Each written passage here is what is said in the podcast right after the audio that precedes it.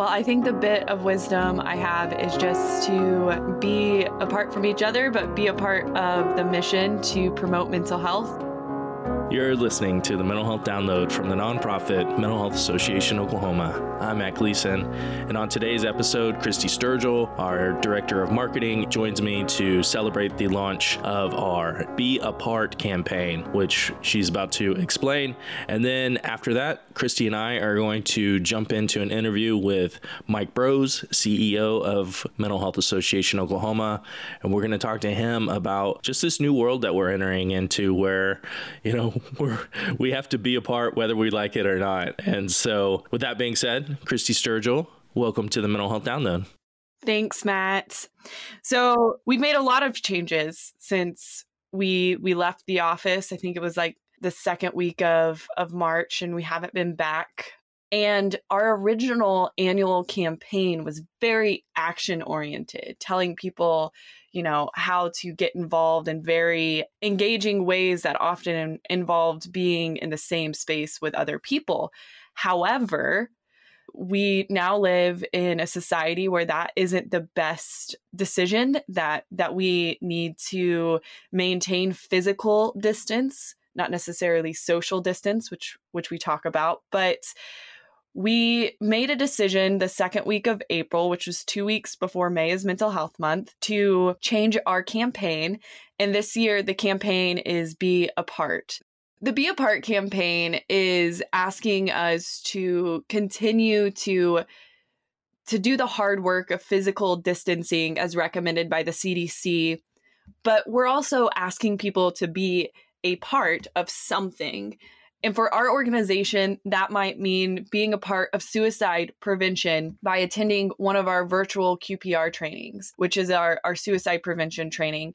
It might be knowing what's happening at the state and local levels for criminal justice reform that ensures people with severe mental illness aren't being incarcerated it's being a part of ending stigma by listening to this podcast, by learning more about severe mental illness or, or mental illness and, and taking your own mental health seriously.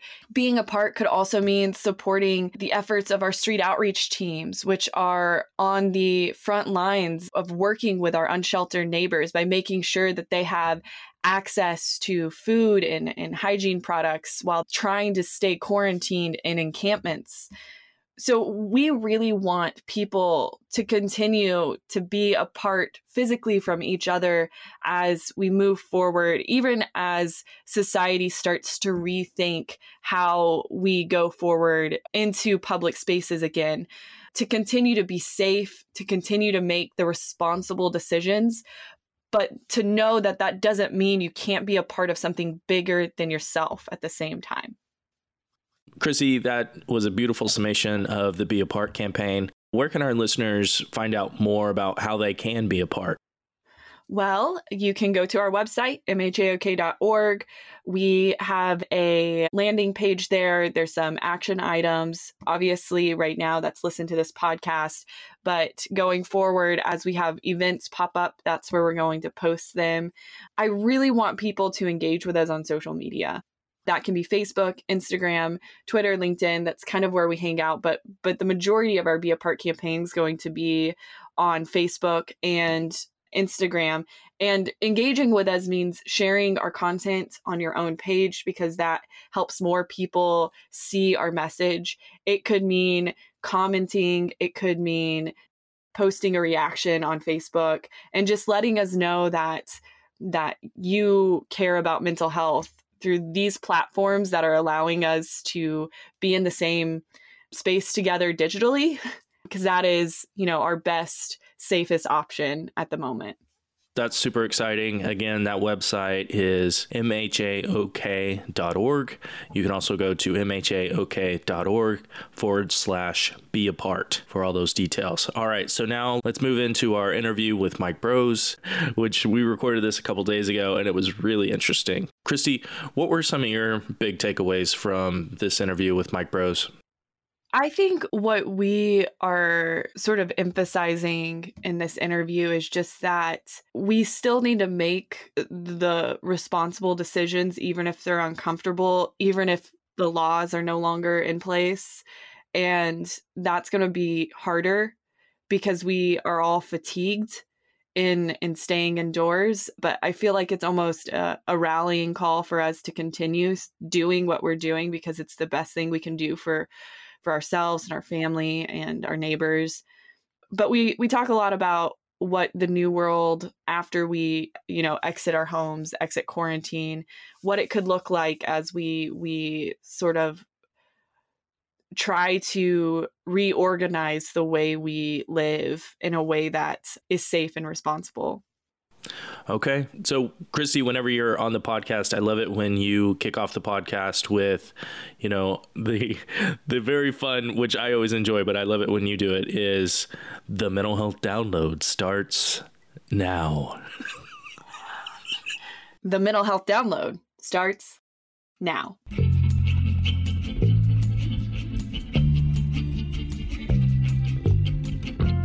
Mike, I would love for you to kind of give an overview of what you're hearing as far as opening up goes. Yeah, it's a great question, Matt. I, I, I, want to kind of reference back to a podcast that Christy and I did right after we went to uh, virtual we went to our social distancing, operating the organization to a great extent from remote locations and safety early on. I think, Christy, we called it when does social distancing become social isolation?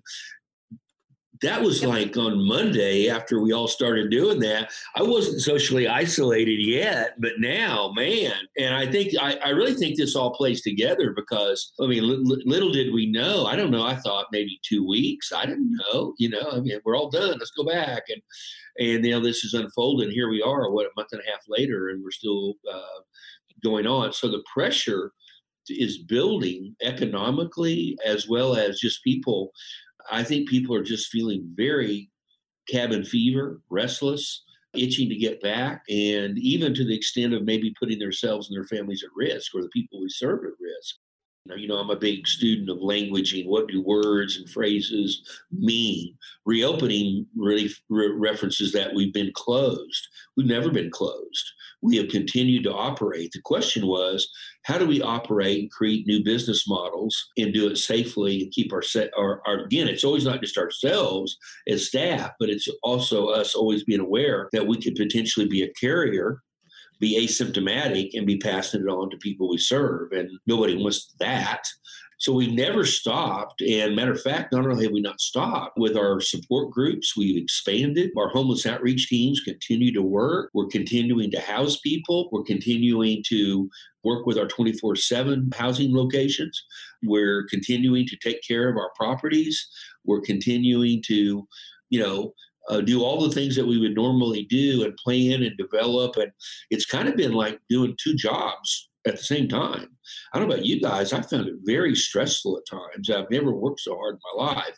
But so reopening, uh, we never really closed. Now, again, though, but there are businesses out there that have been closed or to a great extent. And for them, a lot of that is economics, what have you, and I get that. But we're really at a kind of a catch 22, that's what I would call it, is the need and the pressure economically to reopen or to get commerce going again. At the same time, we've all read and heard about uh, historical as well as in this COVID 19 uh, episodes uh, where there is a secondary surge of infections. And I think we're all really concerned about that. So, how do you do that? And what's going to look different, guys, with the world? I've got my mask with me. I've got my gloves with me. Uh, my hands are dried out. They're like prunes you know they're washing them so much you know and you know i'm like i see people and i see things on tv and i'm like hey you're all crowded up there spread out man you know wait a minute that was pre-covid-19 you know and then like I, i'm walking in with bless his heart with dan billingsley uh, uh, God bless Oklahoma Center for Nonprofits. They've done enormous job communicating with nonprofits, and I've been on all their calls. They've been fantastic, bringing on very informative speakers, very helpful, what have you. But I saw Dan Billingsley coming in today. I wanted to hug him.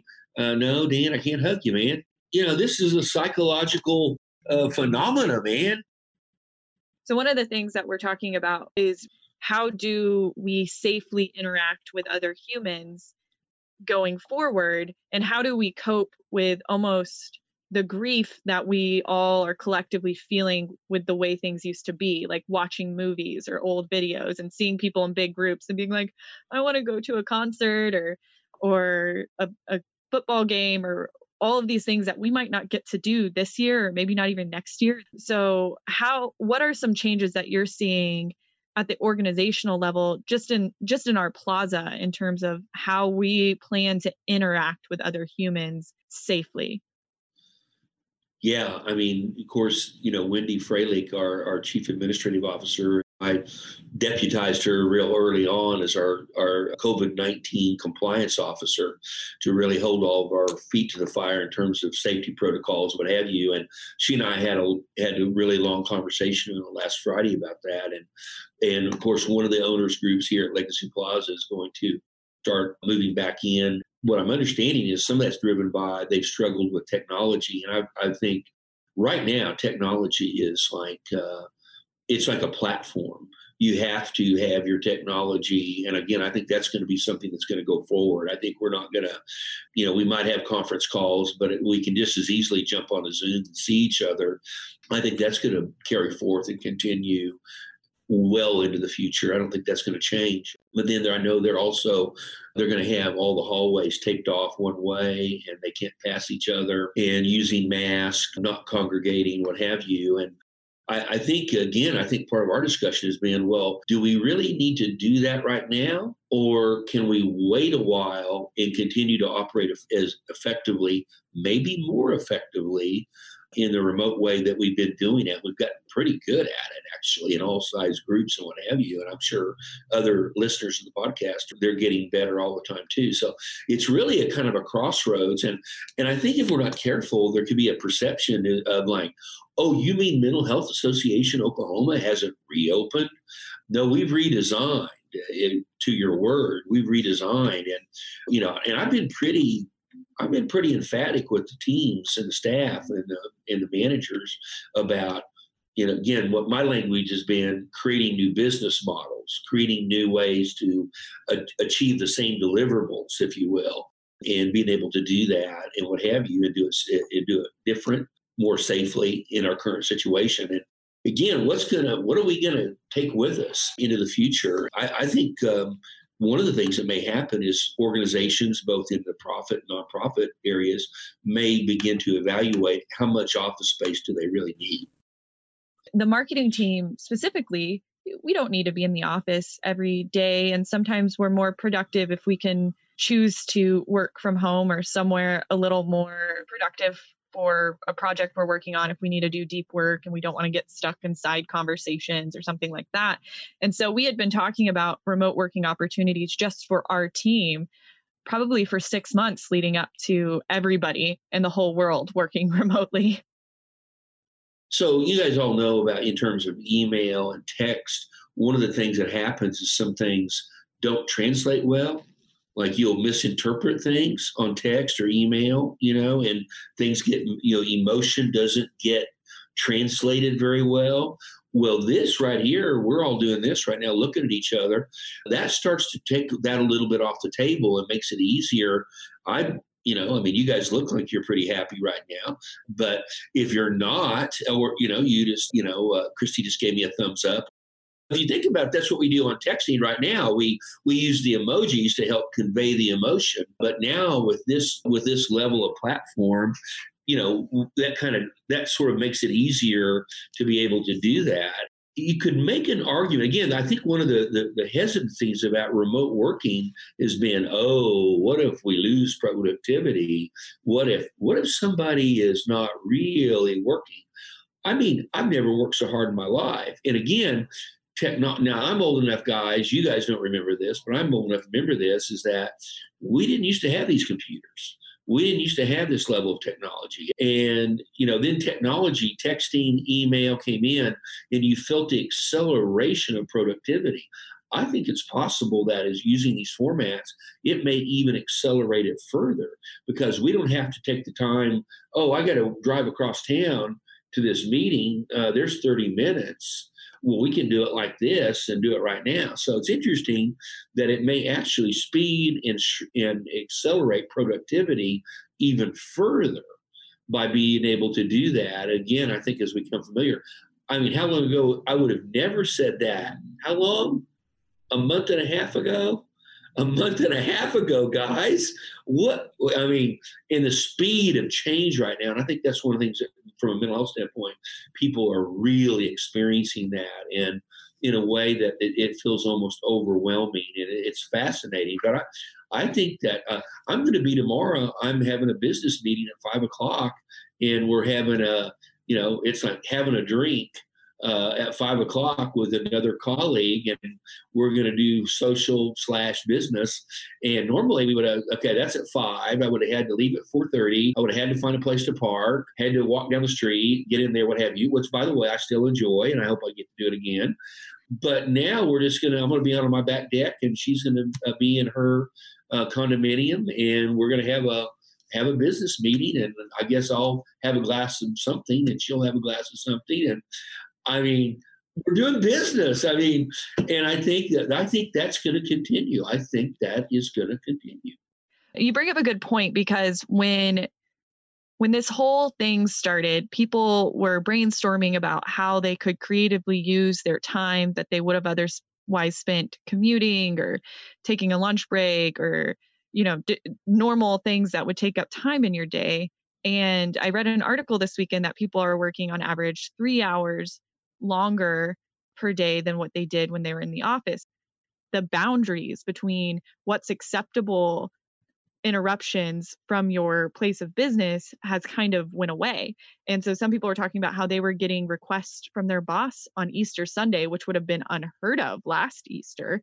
And and so that's also a struggle where people are one feeling the pressure to prove themselves because a lot of companies are facing layoffs so they're just constantly trying to prove their worth so they're not a part of those layoffs and and in doing so they're getting overworked and they're not having time to decompress and that also can't be very healthy for our minds and for coping with so much change happening in such a short period of time. So what recommendations do you have for people and for businesses to make sure that they're not hurting their employees Oh, that is a great question because I think that for our for the listeners of the podcast, from a mental health standpoint, I think we can't hurt our employees, and not only the employees, potentially their own families. And so, I think we're going to need to talk, have a lot more conversation about boundaries. I know you know what you're describing is again which has been a problem for a while but even more so now about oh i go home from work and what do i do i get on my email well i don't do that I haven't done that in a long time, but I think a lot of employees feel the pressure to do that in that expectation of real time response and what have you. And, you know, I tell people all the time, you know, if you need me to look at an email, just send me a text and say, I need you to look at something now because otherwise, or say, I sent you an email. If you get a chance in the morning, take a look at it. But I didn't really, again, I've been trying to be very disciplined at five o'clock, 5.30, shut it down and do something else and with my family. And it's interesting that I'm with my family, but I'm not really with them. And my wife is with me, but she's not really with me. She's on a call. I'm on a call. Oh, our son's at our house right now. He's not really with us. He's back in his bedroom with the door shut because he gets tired of listening to us uh, on these calls, talking over my headphones of a one-sided conversation that he can't hear both sides of it. So, you know, I, I think that it's important about we're going to have to talk in the workplace more about boundaries, boundaries, boundaries, and encouraging people. You know, we're going to have a uh, we have employees that are trying to organize a virtual party. I mean, dang! I mean, I heard that. I heard that. I got so excited. A party. Who's having a party? We're having a party. All right, virtual. I, will take it. It's not the best, but I'll take it. I mean, dang! I mean, I need something uh, to just sort of because it's all work and no play makes Mike a dull boy. But I think it's a mental health thing, you know. We've got to have some playtime. And what are we doing for playtime right now? And again, it's interesting the language changing. You hear it going from social distancing to physical distancing. And so we can still be social, but physically separated more. So, anyway, it's a changing, rapidly changing. And I think it's going to take a while to shake out. I really do. Yeah. So, Christy Sturgill, you are head of the marketing department at Mental Health Association, and you're also very innovative. And you, like you mentioned in your in your very thoughtful questions, you're reading a lot and you're hearing about what life post COVID will be like. So, in that in that realm of business, what are your thoughts? I think a lot of people could really have a better balance in their life in under the right circumstances of remote working. And I think in an ideal world, we take the good pieces of remote working and the good pieces of working in the office and we create a a new environment where we can do both and it's comfortable doing both and that more people the, what's exciting about that is when you think about being able to work remotely, that opens up people in rural communities who don't have access to jobs. Now they have access to new lines of employment that they can do from Oologah or Nowata, where otherwise they would have to drive over an hour to get to a metropolitan to work. And so I see the opportunities that we could we could have even if you think about tech companies on the east and west coast instead of outsourcing outside of the united states for their work they could see the benefit of of outsourcing their work to the heart of the country where people have lower cost of living even. And so so i feel like there's there's good that can be taken from both worlds and we can create a new normal that is is much better than what we had before Hey Mike, so I think a lot of us we've we've talked a lot about telehealth and we've seen developments going on in telehealth and some, you know, over the years some really innovative things that I don't think have caught on as fast as we thought they would. So can you talk about some of the innovations in telehealth that actually exist now and maybe how they will actually be widely accepted and widely used? Yeah, that's a great question. And, and again, for our listeners, the podcast, telehealth, basically, you know, using internet connectivity, these these platforms to be able to deliver services. And we've sort of had the the, the dichotomy has been, oh, that's for people who are either there are rural areas and then expertise is in a more metro area or in another area, or that you know if someone has some type of serious mobility problem, what have you, they can actually be able to be brought in via telemedicine to, to consult all that's going to continue. But I think that other things are going to change and where it's going to become, I think billing may change in different ways where it'll be much, much more widely accepted and not questioned as much. That this will be a legitimate way to, it may be in the future if I need to talk to my, my physician office or my doctor, maybe I don't go into the office. Maybe I have a conversation with my physician on telehealth and that where he or she can be paid and build my insurance. Or if my uh, mental health, I can uh, meet, talk to my psychiatrist or to my clinician or what have you. Now, right now, lots of clinicians are doing telemedicine, telehealth with their clients. And I think, and, and they're doing it for safety reasons, but I think what we're going to get into is that that much more wider acceptance is that this is a legitimate way to do it. And so, and for a lot of clients, it may be easier. They might be nervous or hesitant to participate because they have to get in their car, they have to go in, they have to go into their offices, they have to go through all the labor intensive, what have you. Now, obviously, there'll be things that they'll still have to do that. I, you know, I was, you know, I've, I've got a, some up, upcoming dental uh, appointment things that I have to take care of. I don't think we're going to be able to do that via telemedicine. Now, that doesn't mean I couldn't talk to my dentist and describe to him or her what the issue is or what have you. I I don't know. I hope they don't have to ask me to hold my mouth up to the camera. I hope that, we don't, don't get that far. But you don't know what what comes like. Do they have some like okay, some kind of a uh, put that in your mouth and so I can see it? I don't know. They're, they do some of that telemedicine on some of those procedures now those kind of things. So, I, but again, I think this is a really re- evolving sort of thing. And again, it becomes more comfortable for the for the service deliverer, and it's going to it's going to become after this, I think, more comfortable for the the patient or the client or whatever language you want to use in a way that we've never really seen before. I have a therapist and we meet via telemedicine and it's quite nice. I I like it a lot. Probably Did you do it before? Yeah Before. before Okay. before and so I, I had both in person and then now virtual Mhm. and I very much enjoy the virtual sessions. Yeah. I think it's nice. Yeah, the old guy in the room here, the virtual room, excuse me. We, I mean, I'm a high touch guy. I love touch. I love closeness. I love, you know, again, body language. I can pick up body language a lot through this medium, but I can't see all of our bodies. I can only see part of our bodies. So how people cross their legs, if I'm working with a family, how they're how closely they're sitting next to each other. And the other thing is, you know, how do you like a lot of my work is with couples or families. You know, do I have to do I move the the, the camera around? How do we do that? Uh, that makes that a little more of a barrier, that kind of thing. But but you know, those are way those are things. But it's going to be hard for me because I like that.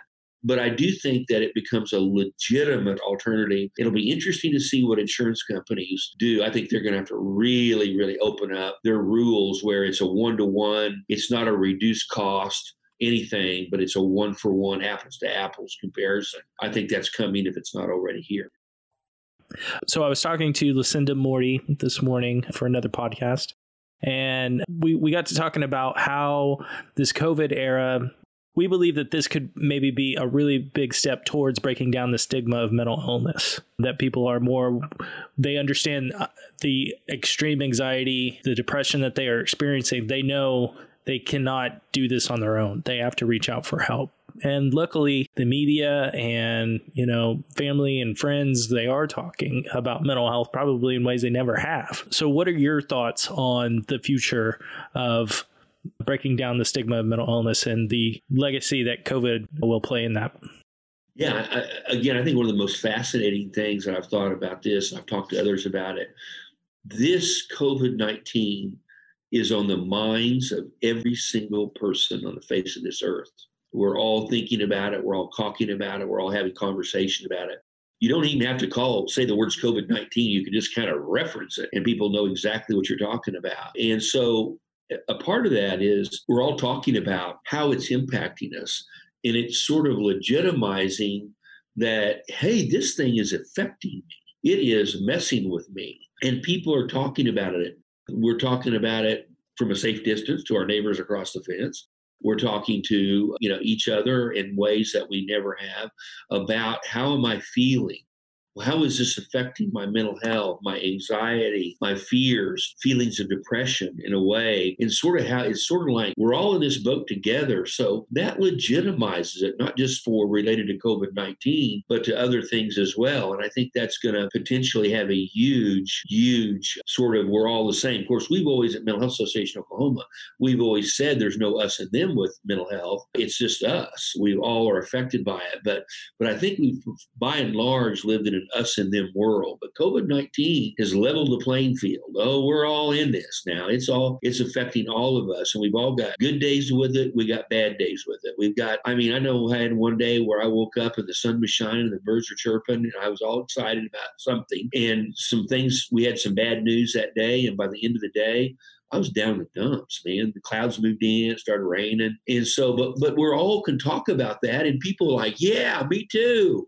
And so that sort of by being the very nature, and we're all in this together, it legitimizes these emotions, these feelings, this anxiety, the sadness, the grief, the loss that we're all experiencing right now. And so I think in the long haul, that has great possibilities for reducing the stigma of mental health, mental illness. Also talking about people are struggling with substance abuse, domestic violence, child abuse. It's really all these things are in play right now in ways we've never seen it before, related all to what this COVID 19 thing is doing. Okay, Christy and Mike, thank you so much, both of you, for being here on the Mental Health Download. And as we do at the end of every podcast, we ask the guests to close us out with our rallying cry, which is go do good things. But because it is May is Mental Health Month and because we are launching the Be a Part campaign, I want to mix things up. And Christy, I want you to share a bit of wisdom with us and then close us out by saying, Be a part and go do good things. So take it away, Christy. Well, I think the bit of wisdom I have is just to be apart from each other, but be be a part of the mission to promote mental health and to join us this month as we talk a lot about various aspects of, of mental health in the state of Oklahoma and to to go to our Facebook page and to consider sharing our May is Mental Health Month fundraiser with your friends and family, knowing that it supports some really good programs and services that are doing a lot of hard work right now. So be a part and go do good things.